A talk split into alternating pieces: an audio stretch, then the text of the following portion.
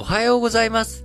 2022年、令和4年2月27日、日曜日。本日も新聞解説、ながら聞きをやっていきたいと思います。えー、まず最初の話題、丸一として、えー、まあ、ウクライナ情勢についての関係ですけれども、えー、安全保障理事会、国連の安全保障理事会が、えー、25日に採決をしたロシアによるウクライナ侵攻の非難決議、えー、こちらがね、あのー、否決ということになりました。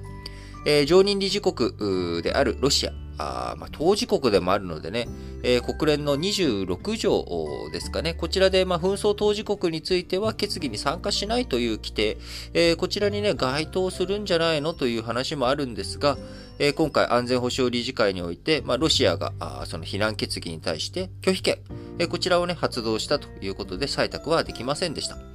えー、まあ、もともと、まあ、常任理事国というもの、第二次世界大戦の戦勝国である、えー、アメリカ、イギリス、フランス、中国、えー、この時のね、中国っていうのは中華人民共和国というよりかは中華民国ですけれども、えー、中国、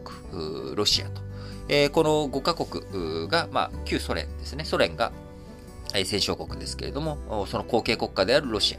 えー、こちらがね、常任理事国として拒否権という強大な力を持っております。えー、もともと、まあ、国際連合、こちらで United Nations ということで、よく同盟国、そのね、第二次世界大戦の時の同盟国のクラブだという言われ方しますけれども、まあ、そこから発展的に今の現状、名前はね、 United Nations って一緒ですけれども、あのそこから発展的に成長を遂げてきて、えー、単純に、第二次世界大戦同盟国クラブという要素とは、違った形にはなっています。えー、その時にはね、独立していなかったあアフリカ諸国も独立して参加をしたりとか、えー、敗戦国である、えー、日本とかドイツも、イタリアとかもね、えー、参加して、え、それなりに重要な役割を担っているという側面もあります。え、なので、いたずらに、その国連というものが、まあ、第二次世界大戦戦勝国クラブだという言い方はあんまりしたくないんですけれども、まあ、さはさりながら拒否権を持っている人たち、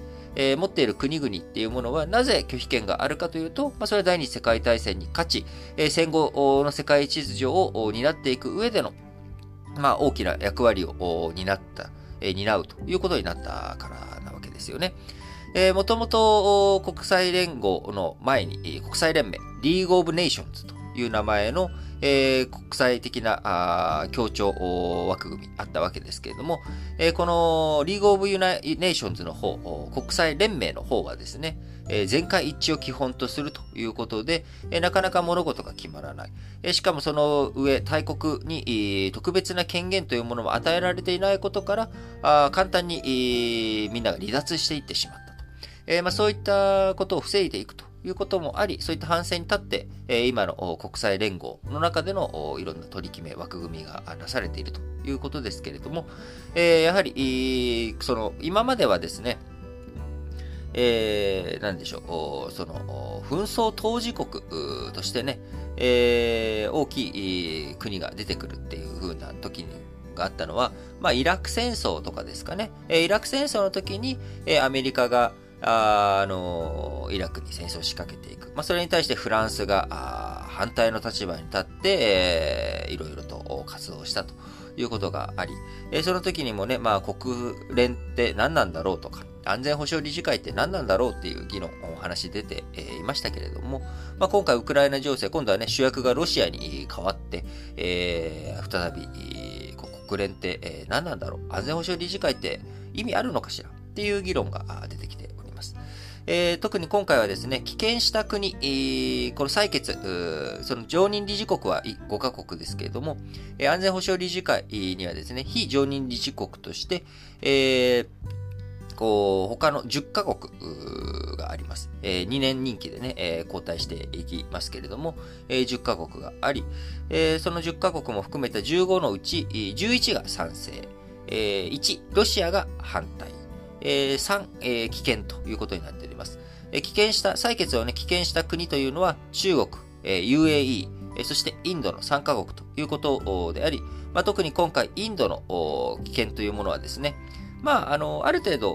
想像がついたことではあるんですけれども、まあ、実際に蓋を開けてみて、インドが、やっぱりインドを棄権したかと。えー、やっぱりインドという国はですね、日本、アメリカ、オーストラリアのクアッドとかにも参加しつつ、えー、西側諸国との関係性、えー、大切にしつつですね、えー、ロシアや中国との関係性というものについても、え外交面においては距離感を一定に保っていこうという姿勢をしております。え今年に入ってからですね、プーチン大統領、インドに訪問して、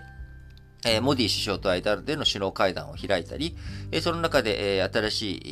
い武器のね、え提供とか、あそういった安全保障上での連携というものをロシアとインド深めている側面もあります。えこういった関係を、関係、環境の中でですね、まあ、インドが今回の採決に、まあ、棄権するっていうのもね、そんなに、え、びっくりする話ではないんですけれども、まあ、一部、やっぱりまあ改めてインドという国とどう日本もね、付き合っていかなきゃいけないのか、向き合っていかなきゃいけないのかっていうこと、え、これを感じさせられる内容だったのかなと思います。え、一方、中国、危険、という立場でね、まあ、反対ではなく危険という立場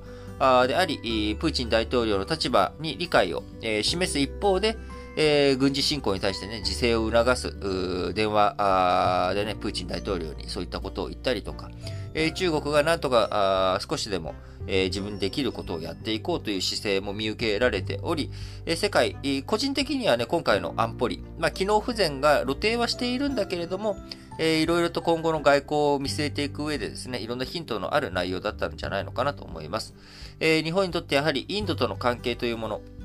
これはインド太平洋の安全を考えていく上で非常に大切なパートナーではあるものの、インドという国に全面的な信頼っていうものは置けないなと。その中で、どういうふうに、その外交的なね、協力関係を担保していくのか。そのために日本がどんなカードを切れるのかというところはね、しっかり考えていかなきゃいけないですよね。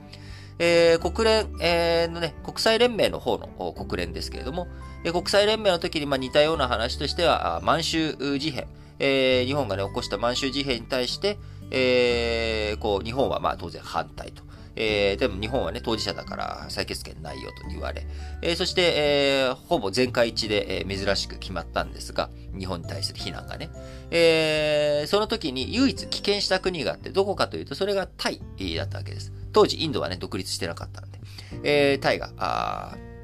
それを棄権するということだったわけです。で、その後、タイは第二次世界大戦中、えー、日本とかフランスとかイギリスとかとの間をですね、えー、外交的にうまく泳ぎ切って、え、戦勝国の一部になり、え、国際連合の方のね、設立においても、まあ、当初からの加盟国として存在したと。いうことになりますので、えー、まあ、日本としてもですね、えー、第二次世界大第二次世界大戦中の、え、タイとの関係性、えー、いろいろと考慮したというところもありますので、え、インドについてもですね、今後の世界情勢考えていく上で、え、日本どういうふうな対応、どういうふうにね、連携強化していくのかというところについてね、非常に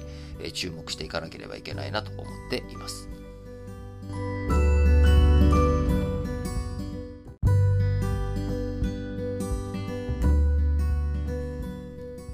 続いて、丸2の話題としまして、えー、SWIFT ですね、えー、銀行など金融機関を結ぶ情報通信サービスの運営団体である SWIFT からあロシアを排除する動き、こちらがですね、活発化しつつあります。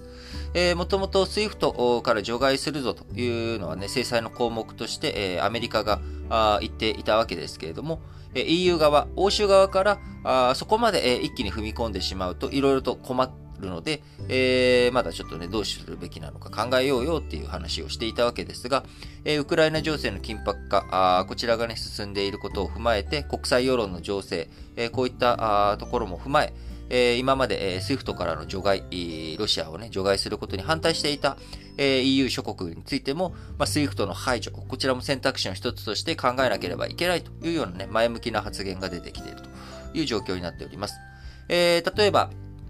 この前、えー、ロシア訪問、2月の上旬にね、ロシアを訪問したハンガリーのオルバン首相なんかも、えー、ロシアとの関係、えー、どちらかというとね、仲のいい方なんですけれども、えー、そのオルバン首相もですね、えー、言ってたんじゃないかな。あのー、ロシア、あ、そうそうそうそう、す、え、べ、ての制裁案を支持すると姿勢を転換。えドイツについてもですね、えロシアからエネルギー輸入している、その輸入代金の支払いとかっていうことを考えていく上で、え今まで SWIFT のね、えやつ、どうしようかっていう話だったんですが、こちらについてもすべての選択肢が検討されている。えあるいは、イタリアもですね、えー、SWIFT を含めて、えー、今後の EU の対ロ制裁の方針を全面的に支持するというような発言、えー、飛び出してきているということになります。えー、SWIFT を排除されるとですね、まあ、実際どれぐらい影響あるの？ということですが、えー、一つ、SWIFT から除外された国というのがですね、えー、イランです。え、核開発計画、こちらの緊張が高まって2012年と2018年、え、イラン、え、このね、イランの国の銀行、 SWIFT から排除されたということで、え、イラン、えー、どれぐらい影響あったかというと、前年、プラス成長だったところから2012年、除外された年マイナス7.4%。2018年もマイナス6%と非常に経済に占めるね、影響大きい、落ち込みをしたということになります。さらに通貨、イランの通貨リアルが6分の1に下落し、原油を中心とした輸出も3分の1に落ち込んだということで、非常に大きな影響がありました。え、ロシアについてはですね、えー、2014年のクリミア侵攻、え、この時に経済制裁を受けたことで、SWIFT に代わる独自のネットワークを立ち上げていったんですが、え、利用がほとんどロシア国内に限定されていたりとか、あのー、まあ、SWIFT に代わる決済手段決済方法というものについては確立はできていない状態、状況になっています。えー、今後ですね、個人的に怖いなと思っているのは、え、今回 SWIFT から排除することによって、え、それがロシアに対する、すいません、えー、アラームが鳴っちゃいましたね。えー、ロシアに対する制裁、えー、としては機能するかもしれないんですけれども、あのー、今後ということを考えていったときに、え、やっぱり SWIFT からの排除、こちらを念頭において、え、金融網とか考えていかなきゃいけない。えー、そうなっていったときにやっぱりデジタル通貨の波ですよね。えー、こう中央銀行によるデジタル通貨っていうものをどんどん進めていこうとしている。えー、中国とかがね、えー、いち早く今進めていろんな実証実験、今回の北京冬季オリンピックでも、えー、やっていったわけですけれども、えーまあ、そういったところを含めて、えー、今後、SWIFT に代わる決済手段というものが、開発がどんどん進んでいくんだろうなと。え、そうすると SWIFT での制裁というものが機能しなくなっていく。え、そういった時に経済制裁としてどんなあ有効な手が打てるのかということ。世界がね、あの、デジタルマネー、えー、やっていくことによって便利になる、決済手段が豊かになっていくっていうこと自体は素晴らしいことなんですが、えー、その一方で、えこういった独裁国家に対する制裁が効かなくなっていったりとか、えマネーロンダリングの問題とかですね、えいろんな問題がやっぱり起きてきちゃう。便利になればなるほどですね、えいろんなものが、こう、心配になってくるというところもあります。え逆に、まあ、あの、デジタル通貨を使うことによって、え制裁のね、実行力、まあ、誰がどこにお金をどういうふうに流しているかっていうことが見える化されることによって、えー、裏あ取引とかね、えー、そういったことができないように、えー、いろいろと制限していくこともある種可能になっていく。まあ、そのデジタル通貨にね、なんか、あの、仕掛けをして、えー、ロシアとか、そういった特定の相手には行き渡らない、えー、渡せないように制御するとかっていうこともね、えー、できるようになるかもしれませんし、そこまでは無理なのかな。えー、ちょっとわかんないですけれども、なんかまあいろんなことが考えられていくんだろうなと思います。えー、なので、まあ、今回、この、僕はロシア経済制裁で、えー、引き離していくということ。これは、え、日本にもですね、原油価格、エネルギー価格の高騰というところに跳ね返ってきて、え、非常にこうダメージも大きい、えー、ものだと思いますが、えー、僕らがですね、えー、できることの一つとして、やっぱりそれを支持してですね、えー、支援して、えそしてそれによる痛みをウクライナの人々と共に被るということ。これがね、僕は大切だと思います。え、寄付とかね、デモとか、こういったことも、あの、個人でできることなので、え、やりたい方はね、やっていただいて問題ないと思うんですけれども、じゃあ、やっぱり寄付で何か変わるのかって言ったら、やっぱり大きくは変わらないよねと。あのー、止める力には多分ならないんですよね。えー、今、実際に苦しんでいる、戦火にあえいでいる人たち、えー、難民とかね、えー、難民化した人々や、ああるいは怪我をした人とかにね、えー、赤十字を通して、えー、医療品とかが届くとかね、まあ、こういったことにはなっていくと思います。えー、事後的なサポートという意味では、あ意味があると思いますし、えー、デモについてもですね、直接的にそれが世界平和につながらなくても、やっぱり世界は、あウクライナを見捨てていないぞという姿勢、これをね、しっかりと示していくっていう意味で、えー、決して無駄なことではないと思っています。しかし今、現実問題のね、えー、ところを止めていく、変えていくっていう手段としては、あやはり国ないしはより大きなところでね、国際社会というものが一致団結して制裁を加えていくということ。えー、これがまずは必要なことだと思いますし、有効な制裁、効力のある制裁をきちんとガツンと加えていくということがね、欠かせないと思います。そのためにも国際社会一致団結して、SWIFT から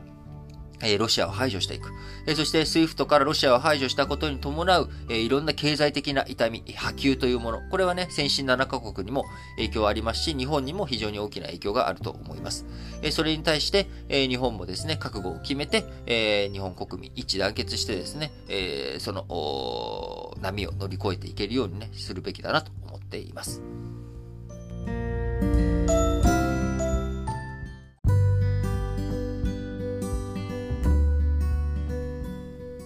はい、えー、ウクライナ情勢のね、緊迫化を、緊迫化を迎えて、えー、日系企業についてもですね、まあ、いろんな影響が出てきております。えー、ウクライナに進出している企業についてはね、えー、こちら撤収、撤退というような、あそのね、出張者とか、あるいは現地駐在員の撤収、撤退というもの、あるいはウクライナの従業員のサポートとかね、こういったところで対応に追われているという側面があります。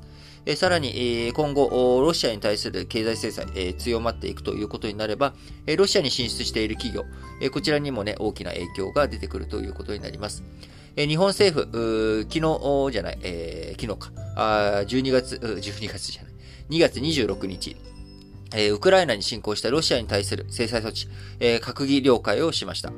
個人、団体への資産凍結、軍事転用できる製品の輸出管理の強化、えー、ロシア国債の日本での発行禁止などが柱となり、えー、経済産業省、これを受けてロシアへの輸出管理を3月5日から厳しくすると発表しました。えー、武器や兵器、軍事転用できる高性能の工作機械、集積回路、ディーゼルエンジンなど、えー、200兆の製品や技術が対象になるようだというふうに見られています。輸出のために個別に経済産業大臣に申請して許可を得る必要があり、場合によってはですね、審査に数ヶ月かかることもあります。えー、現在も軍事転用の恐れのある高性能な民生品や民間技術は輸出許可の対象になっておりますが、えー、ロシア向けは従来、企業の管理体制の整備などを条件に、複数の輸出案件をまとめて許可することができましたが、えー、今後はロシアもですね、北朝鮮やイラン向けなどと同じように、案件ごとに一つ一つ個別に審査を受ける許可が必要になってくるということになります。えー、ロシア、工作機械の大半、輸入に頼っており、日本からの輸出額は数十億円ということになっておりますが、品目によっては国内メーカーのシェアが現地で高いというものもあり、えー、ロシアに対してですね、多少なりとも有効な、あえー、制裁になってくれればなというのと同時に、えー、日系企業においてもですね、輸出管理しっかりとやっていかなければいけないということの影響が出てきますし、えー、ロシアに進出して、ロシア現地で、えー、生産をしているじ、えー、自動車とかね、えトヨタ自動車、日産自動車、え三菱自動車なんかは、ロシアで現地生産しておりますけれども、えー、このね、えー、ウクライナ情勢、えー、緊迫化、そして、え、ロシアに対する経済制裁に伴って、え、その現地工場を巻き込んだサプライチェーン、え、こちらがね、寸断されるという可能性あり、え、トヨタ緊急点検をしているということです。輸送ルートの変更や在庫の積み増しに動いている企業もあるということで、今後、ロシアの制裁、ますます大きくなっていく。そして、 SWIFT からね、除外されるということになっていくと、例えば、日系企業、物をね、えー、ロシアの工場に運んだと、えー、部品をロシアに輸出したと、えー、その代金の決済ができないとかね、えー、そういったことにもなっていきますし、あるいは日本が、あロシアに対してですね、えー、自動車、えー、自動車の輸出したときに、えー、それの代金もらえないとか、まあ、こういったことになっていく可能性もあります。えー、日本にとってロシア、世界で17番目の貿易相手国ということで、財務省の貿易統計によると、2021年の輸出入総額は2兆4055億円。えー、うち輸出額は8624億円。えー、残りのね、輸入額については、まあ、エネルギー関係ということになりますが、えー、輸出、品目としてね、えー、一番大きいのは自動車関連ということで、えー、自動車の輸出額3575億円。えー、自動車の輸出先としてはカナダに続いて5位ということで、えー、自動車部品と合わせると輸出額全体の5割超を占めるということになっております。えー、トヨタとかね、はじめ、やっぱり日系企業の中でも、あのー、自動車産業というもの、え、産業の裾野も広く、え、日本経済、日本のね、賃上げとか、いろんな経済動向、こういったものを見据えていく上で、えー、自動車産業というものは非常に大きな存在です、日本にとって。その、えー、日系企業をはじめとして、え輸出、こういったところでね、ダメージがあるかもしれないんですけれども、え賃上げについてはですね、えー、継続的にやっぱりやっていってほしいなと強く思います。えー、また、ロシアからね、天然資源、えー、これをね、受け取っていくというものも今後難しくなっていく可能性もありますが、えー、日本として、えー、しっかりとやるべきことをやり、えー、国際社会に対して恥ずかしくない対応というものをね、え、しっかりとやっていき、え、プーチン大統領によるウクライナ侵略、これに対して断固として反対の声を上げていく、え、国全体としてね、え、そういった姿勢を見せていくことが大切なんじゃないのかなと思っています。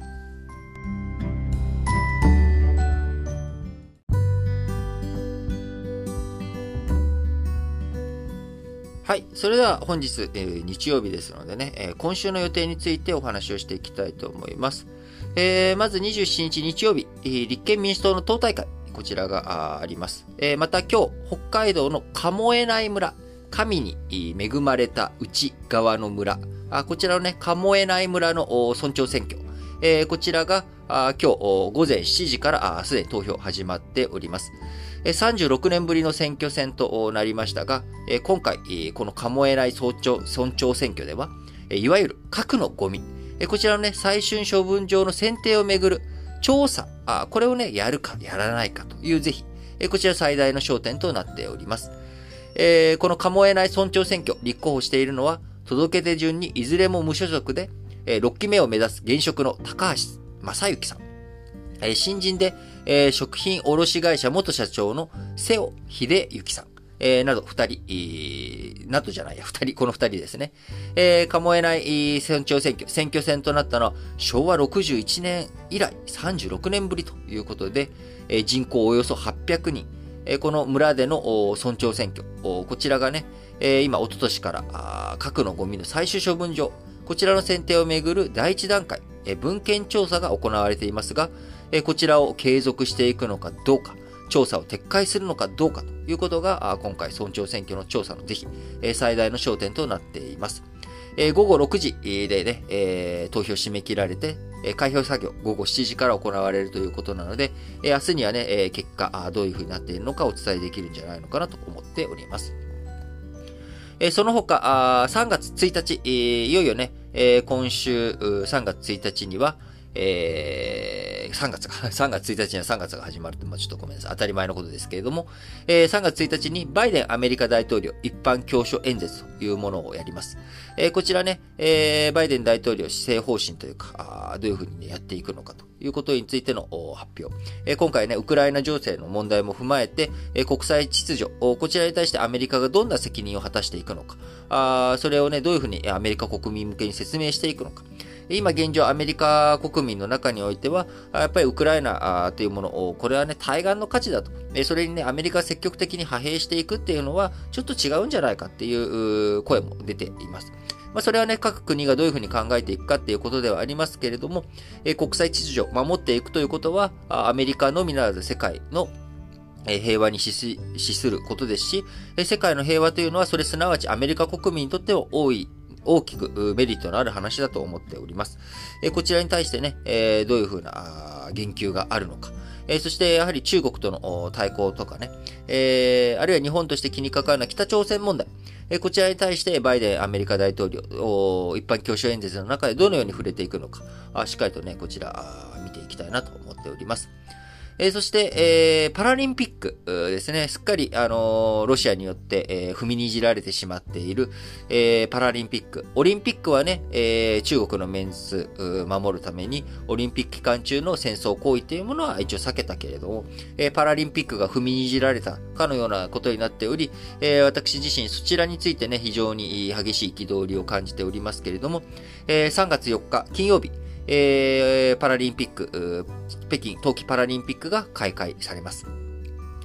えー、ね、やっぱりパラリンピック含めて、オリンピックだけじゃなく、パラリンピックも含めて僕は平和の祭典だと思いますし、よりどっちが平和だっ、えー、平和へのメッセージ強いんだっていうと、まあ、あのー、大小で話す話ではないですけど、僕個人としては、やっぱりパラリンピック、多様性、えー、受け入れていくっていうことも含めてですね、やっぱりパラリンピックの価値、えー、もっともっとね、えー、上げていく、注目度もね、より一層上げていくっていうことがね、非常に大切なんじゃないのかなと思います。え、日本も今回の東京オリンピック、えー、まあ、カーリングとかいろんなところでね、えー、いろんな注目がありました。えー、パラリンピックについてもね、ぜひ注目していき、え、パラリンピックの価値を高めていくっていうことね、え、これも世界を平和にしていく上で日本ができる、え、僕らが日本からできることの一つなんじゃないのかなと思っています。まあ、間接的に過ぎるかもしれませんけれども、できることはね、しっかりとやっていきたいなと、え、思います。はい。そして、え5日土曜日、3月5日の土曜日にね、中国の全国人民代表大会、全人代、中国の国家の方ですね。中国は共産党という組織と、その共産党と国っていうもの2つあって、共産党大会というものを今年、これもね、秋に予定されていますけれども、全人代、全国人民代表大会っていう、まあ一応、えー、国会には当たるんだけれども、機能として、は、共産党の方が中国っていうのはね、えー、強い国になっておりますので、えー、まあ、その共産党の下側にある国家の運営、えー、これを一つね、決める全国人民代表大会という全人代開幕されますけれども、まあ、全人代でどういったメッセージ出てくる。まあ、それでもね、やっぱり重要な会議であることに変わりはありませんので、そこでどのような発言、どういった内容が出てくるのかということ、こちらがね、非常に注目されます。え特に経済制裁、えー、経済政策ですね。制裁じゃない経済政策について中国が今後、今ね、え、経済、えー、結構、中国経済も厳しい状況にある中、どういうふうなメッセージを出していくのかというところがね、注目されるポイントかなと思っております。えー、なので今週もね、えー、先週に引き続きまして激動の1週間あになっていくんじゃないのかなというふうには思いますが、えー、皆さんあ、僕らはね、できること、日々できることを一つ一つしっかりとやっていく、えー、何気ない日常を過ごしていくっていうこと自体、えー、それがね、平和の証でもあります。えー、我々、あの、心をね、えー、当然痛め、る方も多いと思います。ウクライナ情勢。えー、下は去りながら我々が、えー、日常生活をしっかりと送れるんだ、送るんだということ。平和の価値、をね、しっかりと守るんだということね。えー、こういったことを一人一人が意識しながら日々の生活、えー、これを自分たちができる範囲の中で丁寧に過ごしていくってことが大切なんじゃないのかなと思います。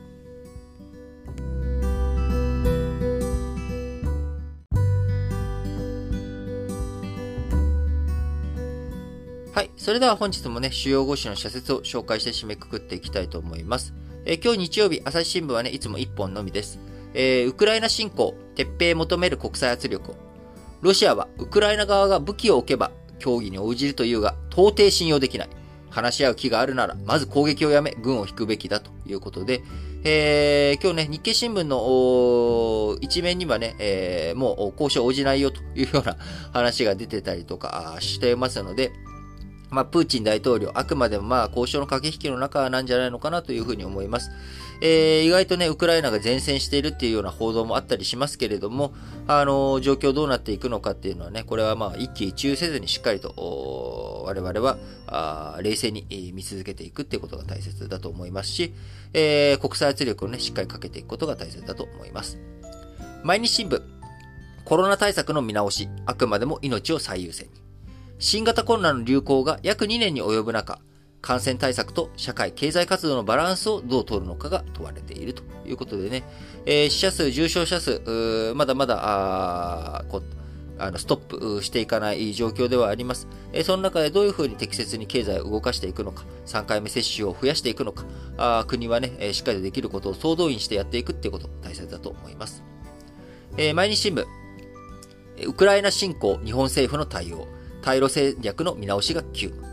国際法を踏みにじるロシアの振る舞いを国際社会が感化すれば、悪しき前例となり、東アジアにも影響が及びかねないということでね、えー、日本、えー、ならず者国家と言えるようなね、えー、まあ、中国ならず者国家ってちょっと言い過ぎかもしれませんけれども、え、日本にとってね、え、不安、不穏な空気を醸し出している、え、中国、北朝鮮、ロシア、あアメリカにとってもね、えー、非常に注意しなきゃいけない相手というもの、これにね、囲まれて最前線に日本位置しているわけで、えー、日本政府としてもしっかりとどういうふうに対応していくのかと、えー、ロシアの問題、ウクライナの問題というものは対岸の火事ではないという印象、あのね、姿勢を強く持って対応していく必要があります。えー、産経新聞、ウクライナ侵攻安保理の権威は失墜した。常任理事国は第二次大戦の戦勝国であり、このと、このと5大国に平和を主導させようとしたのは、はるか昔の発想である。安保理は抜本的に変わらねばならないと。いうことですが、まあ、安保理をね、抜本的に変えるっていうことになっていくと、えー、戦後体制の崩壊ということになりますので、えー、そうなってくるとですね、ロシアと中国が共にテーブルにつく場がなくなるということにもなると思いますので、えー、機能不全には陥っているものの、えー、本当にそういった場を抜本的に改革してしまうことがいいのか、そんなことができるのかというところはね、しっかりと見ていきたいなと思います。えー、産経新聞もう一本は、旧優生保護法判決、国が率先し救済の道開け。最高裁が除籍期間を除外した事例は過去に2件ある。相手方の不法行為そのものに起因して提訴が困難だった場合だ。旧法により優生保護思想が固定化された中、強制不妊手術の被害者が声を上げるのも極めて困難だったという状況を踏まえて、国は上告せずにですね、えー、高裁の判決、これを受け入れて、えー、救済の道を進めていくべきだというふうなことです。えー、読売新聞、里親制度、受け入れ家庭の支援拡充を。えー、里親のね、あのー、虐待や貧困が原因で親と暮らせない子供を里親が受け入れても、えー、その子と良好な関係を築くのは容易ではないということで、えー、2019年度からの2年間で、里親や数人を預かるファミリーホームとの関係を解消された子供が約550人いることが確認されたと読売新聞の調査で明らかになりました。えー、やっぱりね、子供との関係、えー、実親との関係ですら、やっぱりなかなか構築ってね、簡単にいかないという中、あのー、そこで、えー、血のつながらない中、里親っていう制度がね、あの、機能していくためには、やっぱり、その里親と子供の努力だけじゃなくて、社会全体でのサポート、支援というものが欠かせないと思います。国や自治体は、里親と子供の関係悪化の原因を分析し、里親へのサポートを拡充してもらいたい。児童福祉士や児童心理士などの専門人材や里親の相談に乗るスタッフらの配置も重要だということで、えー、少しでもね、やっぱり生まれてきたことに、えー、ハッピーだった。生まれてきてよかったっていう風に、えー、一人でも多くの子供、今ね、逆境にあえいでいる子供たちに、そういった環境を提供していけるように、社会全体でできること取り組んでいくべきだなと思っております。えー、読売新聞もう一本、経済安保法案、官民の協力で国益を確保せよ。えー、政府は、経済安全保障推進法案を閣議決定した。半導体などの安全な供給網確保や、基幹インフラ設備の事前審査、先端技術開発、特許非公開の4本柱からなるということでね、えー、こちら昨日僕の方でも丸一でお伝えしている通りです。えー、日経新聞、企業は人権問題を直視せよ。合法で安全な労働環境の提供は企業の社会的な責任である。本来、命じられて取り組むものではない。企業は政府指針を待つことなく、透明で有効性ある人権保護の仕組みを作ってほしい。えー、最後。プーチン大統領には停戦しか道はない。プーチン氏は、ウクライナとロシアは歴史的に見て一体で同じ民族と繰り返し発言している。ウクライナ人は反発しているが、同志がそう抗弁するならば、今の状況は同胞を無差別で銃撃しているのと同じではないのか。本当にそう思ってるんだったらやること違うんじゃないのかと。これ、あの、なんか面白い例えをしている人が、僕の例えじゃないですよ。えー、あの、ヤフーコメントの中であって面白いなと思ったのが、えー、プーチン大統領がね、えー、ロシアとウクライナは、昔は彼氏彼女の関係だったと。えー、ロシアが元カノであるウクライナに未練タラタラなんだけれども、えー、ウクライナが DV をしてくる。DV を笑い事じゃないですよね。ごめんなさい。あの、DV を仕掛けてくるロシア。に対して、えー、今彼の EU とか NATO に対してね、えー、そっちと仲良くしようと。もう今彼がいるのに、もう元彼のことを忘れてるわ、私はと。でも、いや、そんなこと言っても俺のことを本当に好きなのは、あるいは、あウクライナのことをね、本当に愛しているのは俺だと。いうことで、もう完全にこれ DVRO の言い筋と一緒だなっていう例えをしている人がいてですね、あの非常にあの例えとしてうまいなと思ったので、ちょっと今ご紹介させていただきました。僕が言って言ったあれではなくて、あの他人の他人の例えを使ってのふんどしで、えー、恐縮ですけれども、あの、ああ、わかりやすいなとは思いましたが、えー、やっぱり、どんな時においてもですね、家庭であろうが国際社会であろうが、まあ、暴力にね、えー、訴えるっていうのは、これは人間、えー、高度なね、知性を備えている、こういう言葉、言語を持っている人間にとっては一番恥ずかしい行為だなと思います。えー、暴力を使わないとね、人を動かすことができないのか、自分のね、えー、なんだろう、狙ったこととか自分の思いを達成できないのかというと、えー、非常にね、えー、大国ロシアともあろうものが、あプーチン大統領という権力を握っている者が、あそれでしかね、えー、自分の主張を通せないのかというのは、これはもう恥ずべき行為であると、まあ、断じて、えー、今日はね、締めくくっていきたいと思いますけれども、えー、皆さん、あまあ、ウクライナ情勢含めていろんなことに対してね、えー、いろんな思いあると思います。えなかなかこういった政治向きの発言っていうものはね、個人でやるっていうのは結構、不安というか、えなかなか吐き出す場所、場面っていうものもないという方も多いと思います。えそういった方はぜひね、え各エピソードの概要欄に記載しております Google フォーム、えこちらからあラジ歴宛てにですね、え投稿していただければと思います。えー、その中でね、あの、いろんなあ思いをぶつけると、リートにぶつけるということをね、していただければと思います。はい。えー、ということで、いよいよ、こう2、2月も、今日と明日で終わりで、えー、3月に入っていきます。えー、徐々に徐々にね、あったかさ、あ東京はあったかい感じになってきましたし、今朝も、えー、僕個人としてはですねあ、なかなか暖かくなってきたなというふうに思っております。えー、皆さんにおかれましてもね、あのー、まあ、南半球にお住まいの方もいらっしゃると思いますけれども、あのー、暖かくなってき、えー、ております。春ももう少しということでね、今後もしっかりやっていきたいと思います。それでは、皆さん、今日も元気にいってらっしゃい。